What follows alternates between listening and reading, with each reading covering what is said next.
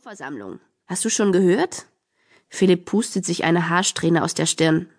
Im November steigt eine große Unterstufenfete. Conny runzelt die Stirn und schlüpft vor ihm ins Klassenzimmer. Eine Fete? Hier? In der Schule? Sie guckt sich um, mustert die verschlissenen Vorhänge vor den Fenstern und den abgeplatzten Putz an der Decke. Wie eine tolle Partylocation sieht das nicht gerade aus. Aber Philipp nickt unbeirrt. Ja, für die ganze Unterstufe. Von der fünften bis zur siebten. Cool, was? Anna spitzt aufmerksam die Ohren. Das ist eine Spitzenidee, findet sie. Wird auch Zeit, dass mal ein bisschen Pep in den alten Schuppen kommt. Ein Fußballturnier wäre mir lieber, brummt Paul. Sport kommt an unserer Schule eindeutig zu kurz. Quatsch, Anna rümpft die Nase. Sport kannst du in deiner Freizeit machen, bis du umkippst. Aber so eine Fete ist doch mal was anderes. Billy und Dina stimmen ihr zu. Als Herr Albers den Raum betritt, setzen sie sich schnell auf ihre Plätze. Was sagst du dazu? raunt Conny Anna zu, bevor sie ihr Deutschheft hervorholt. Unglaublich, flüstert Anna zurück. Endlich mal eine Abwechslung in unserem tristen Schülerleben. Conny, Anna, sagt Herr Albers. Vielleicht ist es euch entgangen, aber der Unterricht hat angefangen. Conny wird rot und versenkt ihre Nase schnell im Heft. Anna wühlt angestrengt in ihrem Federmäppchen. Beide können ein Kichern nur mühsam unterdrücken.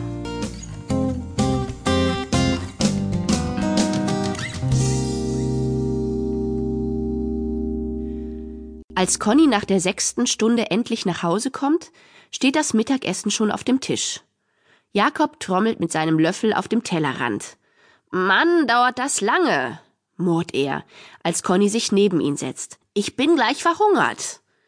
Conny wirft ihm einen belustigten Blick zu. So schnell verhungert man nicht. Keine Angst, du hast genug Speck auf den Rippen. Fangt ruhig schon an. Mama schiebt die große Eintopfschüssel in Jakobs Richtung. Anna bekommt jetzt von ihrem Onkel einen Computer geschenkt, erzählt Conny, während sie zuguckt, wie ihr kleiner Bruder den Gemüseeintopf hochkonzentriert in seinen Teller befördert. Einen eigenen Computer, ganz für sie allein, fügt sie mit Betonung hinzu. Cool, sagt Jakob. Die hat's gut.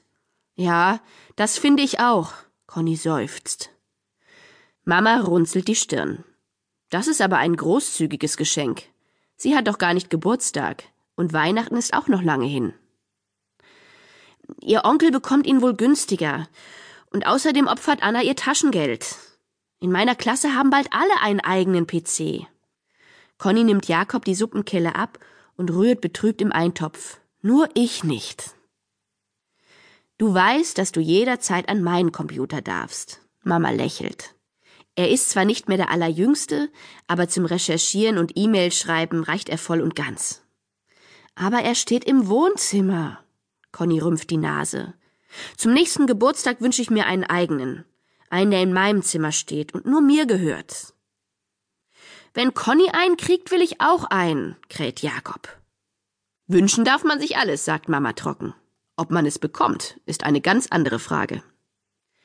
Conny rollt mit den Augen. Warum müssen Eltern eigentlich immer so stur sein?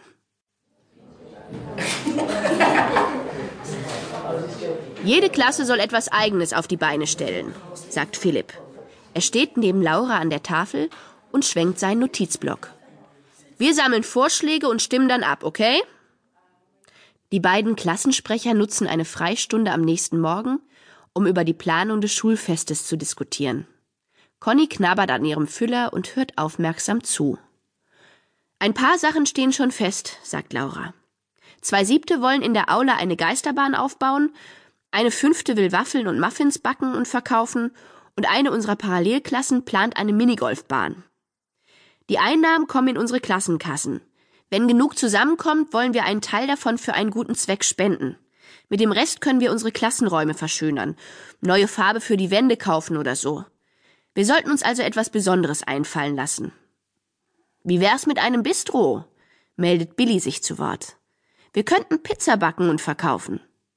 Laura schreibt Bistro an die Tafel. Ich bin dafür, dass wir eine Disco machen, ruft Janette.